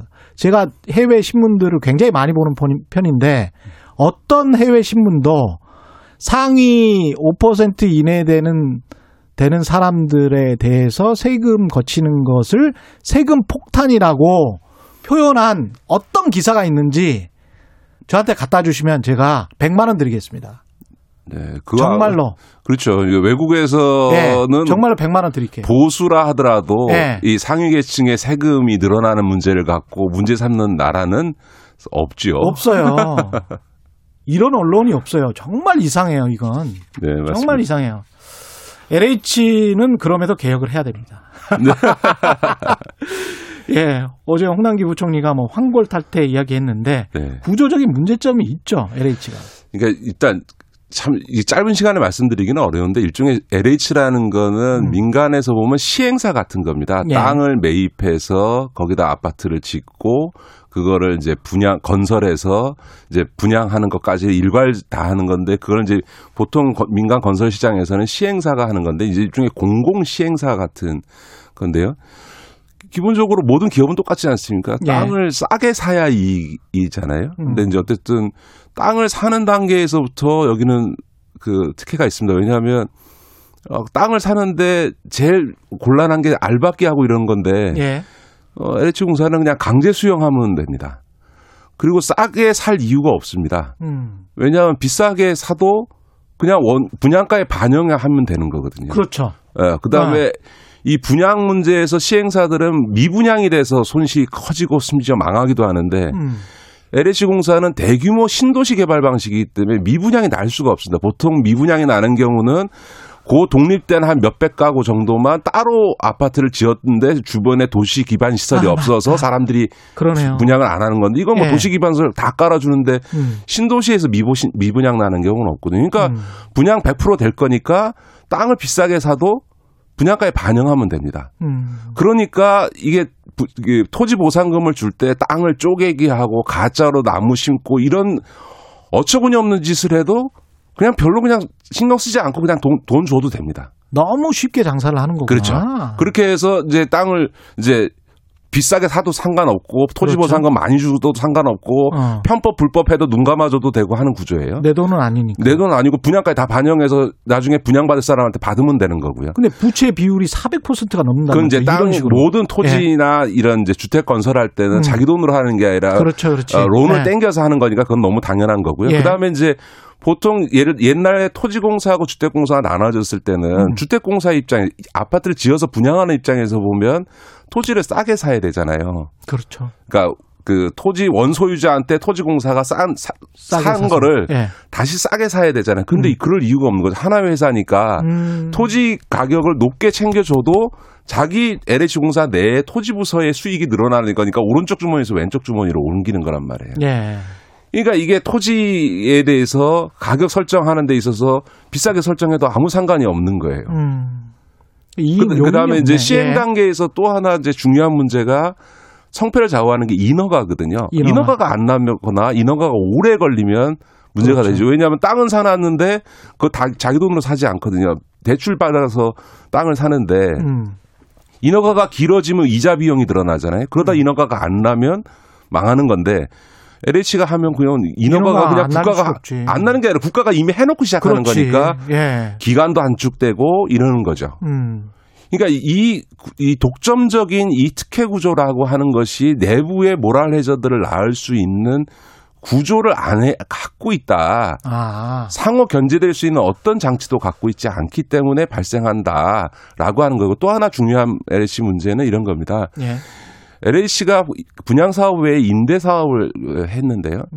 꼭 임대를 하면 분양 전환형 임대사업을 했습니다. 그러니까 5년, 10년 예. 뒤에는 분양아파트로 전환을 하게 되는데 그래서 맨날 그 5년, 10년 지나면 분쟁 나고 분양할 때 그 예. 가격을 어떻게 설정할 거냐 갖고 월대 살던 분들은 싸게 해라. 그렇죠. 원래 가격으로 해라라고 하고 여기는 LH는 감정평가하고. 감정평가에서 시가 반영하기 때문에 맨날 싸움 나거든요. 그렇죠. 근데 왜 LH가 공공사업을 하는데 우리가 생각하면 20년, 30년 동안 임대사업을 계속 하면 되지. 왜 분양을 할까? 그게 그럴 수가 없는 게요. 초기에 아파트를 땅을 사서 분양을 하기 위해서든 임대아파트를 짓기 위해서는 초기에 목돈이 들어가지 않습니까? 아, 본인들도 빚을 지는구나. 네, 목돈이 들어가 있는데 이게 예. 임대사업이면 30년이다라고 하면 30년 동안 계속 분할해서 받을 수는 있겠지만 예. 이미 예를 들어 몇 조가 들어갔는데 예. 그 다음에 또 땅을 매입해서 토지 사업을 해야 되잖아요. 그러니까 이걸 회수하지 않으면 다음 사업을 벌일 수가 없는 거예요. 그러네요. 그러니까 끊임없이 임대를 했다가 다시 분양으로 전환하고 분양으로 전환하고 해서 이쪽에 사업 자금을 마련해 온 겁니다. 그러니까 그거에 의한 폐단과 특혜, 시비, 갈등이 심하니까 문재인 정부 들어서서 2018년부터는 모든 임대 아파트는 분양을 전환하는 걸 금지시켰습니다. 임대 아파트는 예. 사회주택으로서 그냥 서민들이나 중간층들이 그냥 안정적으로 살 수 있게 해야지 분양을 못하게 했습니다. 예. 제가 이번에 2사 정부 공급대책을 보면서 변창흠 장관이 LH공사 사장을 하셔가지고 그런지 거의 LH공사의 10년 사업계획을 보는 것 같다 이런 평가를 의원들한테 했는데요. 실제로는 LH로서는 아까 말씀드렸던 것처럼 이제 임대를 분양으로 전환할 수 없게 됐거든요. 그럼 임대 아파트 사업은 해야 됩니다. 그런 상황에서 이번에 변창흠 장관이 LH가 10년 동안 먹고 살 거를 다 만들어준 거죠. 아. 대규모 분양 사업의 권한을 준 데다가 아까 그 2사 대책에서 나타낸 게 뭐냐면 그 이 사업 기간을 굉장히 단축시켰습니다. 예. 사업 기간을 단축시킨다는 거는 그만큼 이익이 생기는 거거든요. 왜냐하면 중간에 금융 비용이 덜 들어가기 때문에. 예. 이제 그런 것도 그인 거고요. 이 여러 가지 LH 공사의 입장에서는 엄청나게 수익이 남을 수 있는 구조를 이번에 2사 대책 안에 집어넣는 거죠. 그러니까 거의 국토부가 LH 공사의 사업 계획안을 대신 발표해 주는 수준으로 2사 대책이 나와버리게 된 문제가 있는 거죠. 전 그런 점에서 그런 맥락도 있군요. 사실은 네. 지금은 우리나라의 공공주택 정책을 LH 공사라는 하나의 조직이 사실은 이게 정부 부처도 아닌데 그렇죠. 사실상 좌지우지하게 되는 너무 비대해진 이런 구조이기 때문에 예. 근본적으로 구조적 개혁을 해야 된다라는 말씀을 드립니다. 구조적 개혁이라는 거는 쪼개야 된다? 쪼개야죠. 쪼개서 일정의 예. 견제와 균형을 왜냐하면 예를 들어서 과거 토지공사와 주택공사에 나눠져 있을 때는 토지공사는 땅을 싸게 사서 비싸게 팔아야 자기들이 수익이 나서 공사 조직을 유지할 거 아닙니까? 그러니까 예. 토지보상금을 터무니없이 줄 수도 없고 쪼개기 하거나 가짜로 묘목 심고 이러면 현장 가서 찾아내서 그런 거 허위로 막 그렇게 보상을 많이 받게 받으려고 하는 짓을 다 적발해내고 하는 노력을 했는데 할 거 아닙니까? 그래야 네. 비용을 줄여서 주택공사한테 비싸게 팔아서 남을 거 아닙니까? 네. 또 주택공사도 토지공사한테 그냥 무조건 주는 게 아니라 주택공사 입장에서도 그렇죠. 싸게 사야만 그렇죠. 되는 거니까 네. 토지공사하고도 이제 야 좀 더 싸 깎어 나 이렇게 못 사 이러면서 상호 시장 경쟁의 원리가 작동하게 되는 거죠. 약간 검경 수사권 분리하고 비슷한 뉘앙스네. 그렇죠. 그러니까 예. 사업의 단위가 효율화라는 거는 견제와 균형. 그렇죠. 예. 그러니까 일종의 토지 매입부터 건설 분양까지 하나가 하면 예. 절대 망할 리 없는 공공기관은 너무나 자기들 입장에서는 효율적이지만 예. 공공의 입장에서 국민의 입장에서 보면 이게 오히려 문제를 낳을 수 있다. 그런 점에서 토지공사와 주택공사 둘로 나눌지 아니면 기능별로 한 3개, 4개로 나눌지 등은 지금 현재 LH 공사의 상황을 면밀히 따져봐서 예. 여러 가지를 검토할 수 있겠습니다. 그러니까 저도 뭐 꼭 토지공사, 주택공사 이렇게 두 개로 나눠야 하는 방법이 정답이다 이런 얘기가 아니고 이런 방안 등을 포함해서 여러 가지 방안을 검토하되 다만 예. 현재와 같은 공룡 LH 공사를 그대로 두는 것은 매우 부적절하다. 이걸 어떤 형태로든 분화시켜야 된다. 저는 그렇게 보는 거죠. 근데 LH의 뭐 쪼개진 LH든 어디든 간에 그게 역할이 좀 축소가 돼서 민간 분양이 많아지면 혹시 분양가가 또 올라가고 더 부동산 투기가 되고 뭐 이런 그 염려도 있지 않을까요? 예, 이제 LH 공사의 역할과 관련해서 예. 지난번에도 제가 이제 이거를 이제 분양 아파트 사업은 이제 손을 떼고 아. 임대 사업을 하는 게 좋겠다라는 얘기를 계속 드립니다. 그 이유는 예. 뭐냐면 지방은 상관이 없습니다. 지방은 뭐 지금도 미분양 나고 있으니까 상관이 없는데 수도권은 지금 이미 이런 서민들용 주거를 제공해 줄 수 있는 공공임대 아파트를 지을 수 있는 땅도 별로 안 남았거든요. 예. 그런 점에서 보면 국가가 과연 이런 분양 아파트 공급을 할 필요가 있는가. 그건 시장에 맡기고 국가는 그나마 남아있는 수도권의 택지를 이용해서 예.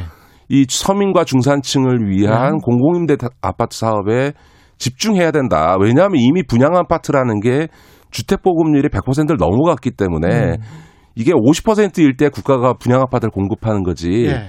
100% 넘어간 상황에서는 시장에 맡기면 된다고 보는 거고요. 신도시는 어떻습니까? 신도시는 계속 LH가 추진해야 됩니까? 신도시 부분은 이미 발표됐기 때문에 저는 정책의 일관성을 갖고 확인할 필요가 있다고 생각하는데 예. 제가 이렇게 얘기하니까 아니 민간한테 분양 아파트를 다 맡기면 오히려 더 부동산 광풍이 불지 않냐라는 예. 지적을 하시는 분이 있는데 그건 약간 오해가 계신 게 민간이 하면 이런 대규모 신도시 방식의 분양 아파트 건설할 수가 없습니다.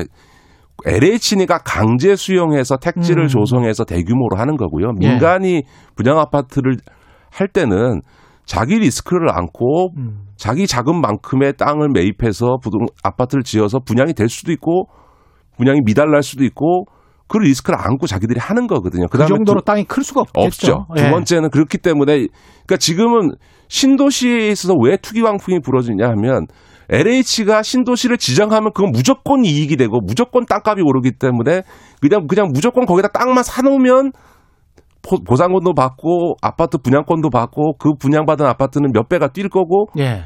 이게 보장되는 구조거든요. 그런데 그 민간이 분양하는 아파트는 그런 보장이 없기 때문에 민간이 어떤 분양 아파트를 짓는다고 그걸 예상하고 거기다가 땅 투기하기 그럼 잘못하면 자기도 망할 수 있기 때문에 그렇게 쉽지 않다. 그러니까 예. LH의 문제는 뭐냐면 예. 땅 투기를 했을 때 100% 수익이 보장된다는 구조에 있기 때문에 문제이기 때문에 그러네요. 민간이 했을 때 뭐 부동산 투기가 더 심해진다 이렇게 볼 수 없고 더군다나 우리나라는 민간 분양 아파트와 관련해서도 다양한 규제가 있습니다. 예를 들어서 어떤 물량은 특별 공급 물량으로 뭐 생애 최초나 신혼 부부나한테 줘야 된다는 것도 있고요. 예. 분양가 민간 시장까지 분양가 상한제가 작동이 이미 시행되고 있기 때문에 얼마든지 분양을 민간에 맡기면서도 공공적 목적하에 통제를 가할 장치가 있다라는 예.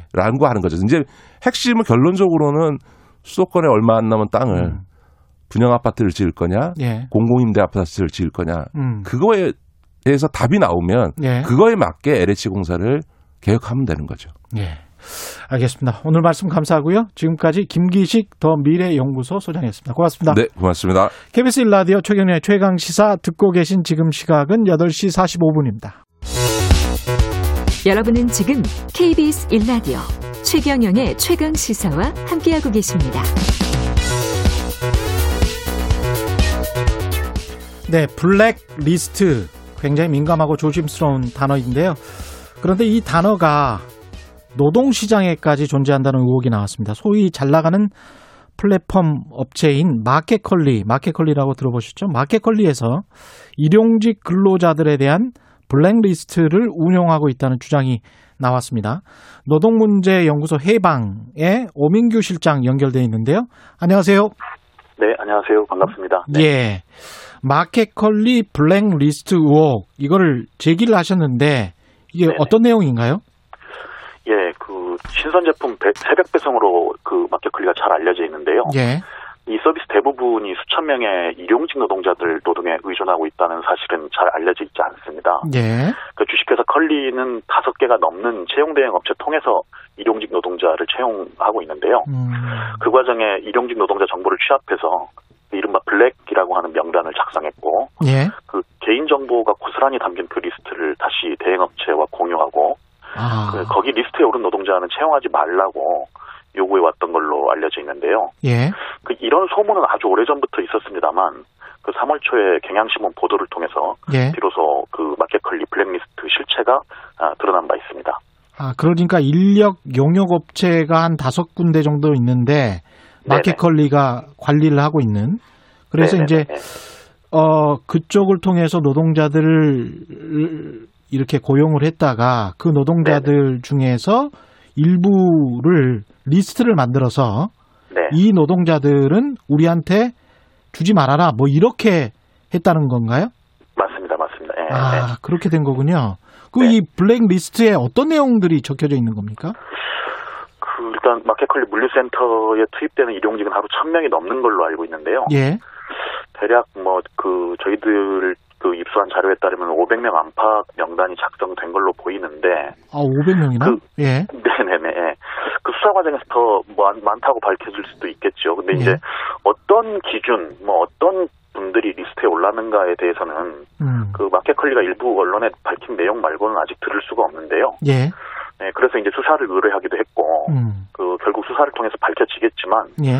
그 저희들은 컬리 측이 공식 입장과 자료를 내주시기를 기대하고 있습니다. 그 수사에도 큰 도움이 될 겁니다, 아마. 네. 이게 노동법의 어떤 부분을 위반하게 되는 거죠?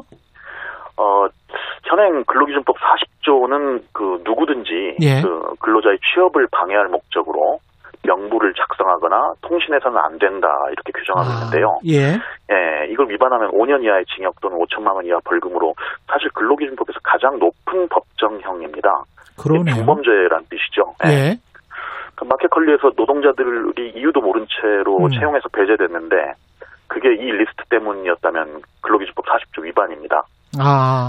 그럼 예. 그 인과관계를 또 증명을 해야 되겠는데 그거는 좀 또 쉽지 않을 것도 같습니다. 언론 보도에 따르면 마켓컬리는 이런 리스트 작성 사실 자체에 대해서는 부정하지 않는 것으로 부정은 보이는데요. 안 해요. 예. 네네네. 하지만 이게 뭐가 문제냐, 혹은 업체와 공유하진 않았다 이런 항변인 것 같은데요. 예. 이건 근로기준법 조문을 마켓컬리 측에서 잘 몰라서 그러신 것 같습니다. 그러니까 이런 명부를 교류하거나 공유해서도 안 되지만. 예. 작성해서도 안 됩니다. 예. 작성 자체가 위법인 거죠. 예. 우리가 보통 채용 공고할 때도 그렇습니다만은 성별, 나이 이런 거를 그 따져서 어떤 채용하는 거 이런 것들 자체도 안 되는 거 아니에요, 원래는. 예, 그렇죠? 원래 개인정보 보호 차원에서도 네. 그렇죠. 네. 예. 그러면 이거를 근로기준법 위반으로 고발을 하신 거죠, 지금? 네, 했습니다. 예. 예. 그래서 어떤 결과가 나오는 겁니까? 어떻게 되는 건가요? 앞으로는? 저희들은 아까 말씀드린 것처럼 마켓컬리 측에서 작성 자체를 부정하지는 않고 있어서 예. 수사만 빠르게 시작되면 예. 밝혀질 거라고 예상하고 있는데요. 예. 문제는 이제 과거에도 이제 사업장에서 블랙리스트가 문제된 적이 몇 차례 있긴 있습니다. 예. 근데 이제 변변한 형사처벌이 없이 넘어왔는데요. 그러니까 그러다 보니까 일각에서는 근로기준법 40조의 존재를 잘 모르기도 하고. 예. 이걸로 사용자를 단속을 안 하니까 범죄인지도 모르는 경우가 많은데요. 예. 사실 저희들이 고발에 나선 이유가 여기에 있습니다. 그러니까 아까 말씀드린 것처럼 블랙리스트 작성은 그 명백한 범죄 행위로 형사처벌을 받아야 되고요. 예. 아울러 3월 1일자로 검경 수사권 조정이 되면서 근로기준법 위반 형사사건의 경우에는 고용노동부가 특별사법경찰관 지위를 갖기 때문에 1차 수사기관이 됩니다. 예. 예. 그래서 그동안 고발이 이루어지면 검찰 지휘가 제대로 안 된다. 이런저런 핑계로 이제 사건이 지연되거나 무혐의 처리되는 일이 많았는데요. 예. 일단 수사권 조정으로 1차 수사기관이 된 고용노동부의 책임 있는 역할. 예. 노동부가 할 일을 하지 않으면 근로기준법 40조는 사문화될 거고 블랙리스트로 피해를 입는 노동자들은 부지기수로 늘어날 수 있습니다. 네. 언뜻 지금 청취자분들 중에서도 그런 생각을 하시는 분들이 있을 것 같아요. 회사 입장에서는 일이 능숙하지 않은 사람을 좀 구분해서 채용을 안 하는 건 회사 권리 아니야? 이렇게 생각할 수도 있잖아요. 네네. 실제로 마켓컬리 측에서 일부 언론에 그렇게 항변하고 있는 걸로 알고 있습니다. 예. 근데 이건 일용직을 좀 무시하는 얘기에 다름 아닌데요. 예. 그러니까 채용에 대한 권한은 회사에게 있을지 몰라도 일단 지금 문제가 되는 건 매일매일 계속 일해오던 일용직 노동자들, 매일매일 계약을 갱신했겠죠. 예. 이런 노동자를 갑자기 채용하지 않겠다든지 혹은 뭐 징계나 페널티를 주는 문제, 예. 이런 거는 회사가 일방적으로 해서는 안 됩니다. 아, 그렇군요. 노동조합 있는 경우에는 단체 협약을 통해야 되고요. 노조가 없더라도 취업 규칙을 통해서 채용이나 인사 징계 절차를 규정하고 준수해야 됩니다. 예. 예. 그리고 취업 규칙은 반드시 모든 노동자들이 쉽게 확인할 수 있도록 게시해야 되고요. 예. 이걸 안 하면 마찬가지로 근로기준법 위반이 됩니다. 마켓컬리 측에서 이 고발을 한 다음에 있잖아요. 근로기준법 위반으로. 네네. 고발한 다음에 네. 어떤 접촉이 있었습니까? 뭐라고 했나요? 저희들에게 접촉이 있었던 건 없었고요. 예. 예, 그 언론에 이제 뭐 항변을 하는 내용이 이런 내용들인데 일용직 근태관리 차원이었다.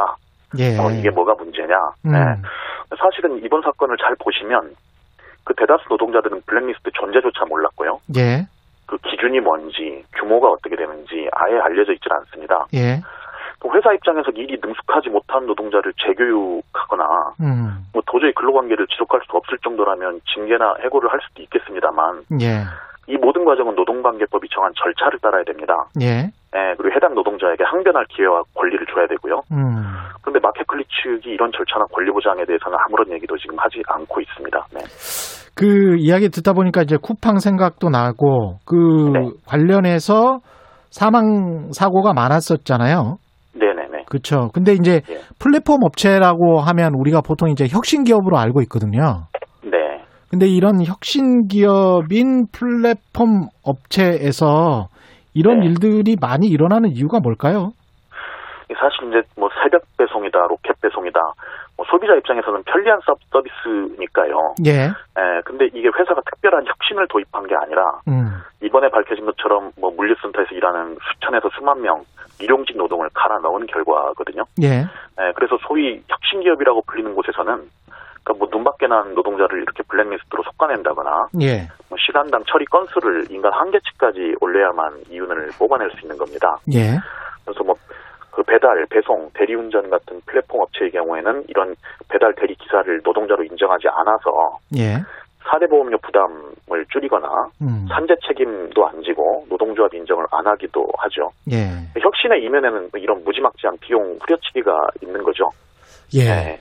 청취자 여러분을 네. 위해서 제가 한마디만 덧붙이면요. 지금 네네. 오민규 실장님이 말씀하시는 특별한 혁신을 도입한 게 아니라 이 부분이 굉장히 중요한데 네네.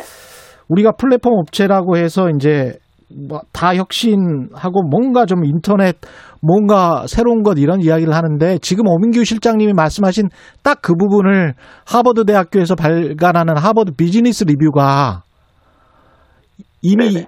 그런 비판을 했어요. 지금 우버와 관련 우버도 마찬가지고 다른 이른바 이제 인터넷을 이용한 혁신 기업이라는 게 진짜로 어떤 부분을 같이 혁신을 했는지 아니면 어떤 지금 현재 시장을 갉아먹는 그런 기업인 것인지에 관해서 다시 한번 면밀하게 볼 필요가 있다. 진정한 혁신 네. 기업인지.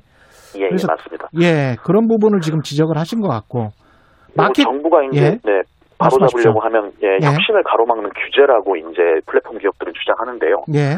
예, 엄밀히 얘기하면 이건 규제가 아니라 규칙입니다. 예. 그 예를 들면 차를 운전할 때 중앙선을 침범해서 추월하면 예. 목적지까지 빨리 갈 수 있다는 사실은 누구나 아는데 그렇게 안 하죠. 예. 그렇게 하면 사람이 죽으니까요. 예. 안 된다고 규칙을 정해놓은 건데, 근데 혁신 기업이라고 이런 규칙에 예외를 두면. 그러면 중앙선을 침범해서 추월하는 걸 혁신이라고 부르는 일이 벌어지고 예. 사람이 죽어도 혁신을 위해서는 어쩔 수 없다는 논리가 나올 수가 있습니다. 네. 예. 그러면서 이제 그렇게 해서 그 급성장한 매출을 통해서 또 상장을 하고 그걸 통해서 또 자본을 가지게 되고 그 자본을 통해서 또다시 이제 독과점으로 나가고 그렇게 네. 되다 보면 결국은 이제 노동자와 소비자가 다 당하는 그런 구조로 갈 수도 있는 거기 때문에 좀 우려가 되는 상황입니다, 사실은. 예. 네네네. 쿠팡이 미국 주식시장에서 환호받는 예. 중요한 이유는 한국 시장을 독점하고 있기 때문인데요. 예, 시간이 네. 거의 다 돼서 짧게. 아, 네네. 예. 이런 악순환을 정부가 시민사회가 용인해줘야 되는지에 대해서 근본적인 질문을 던져야 될 때라고 생각합니다. 네네. 알겠습니다. 고맙습니다. 지금까지 노동문제연구소 해방 오민규 실장과 이야기 나눴습니다. 감사합니다.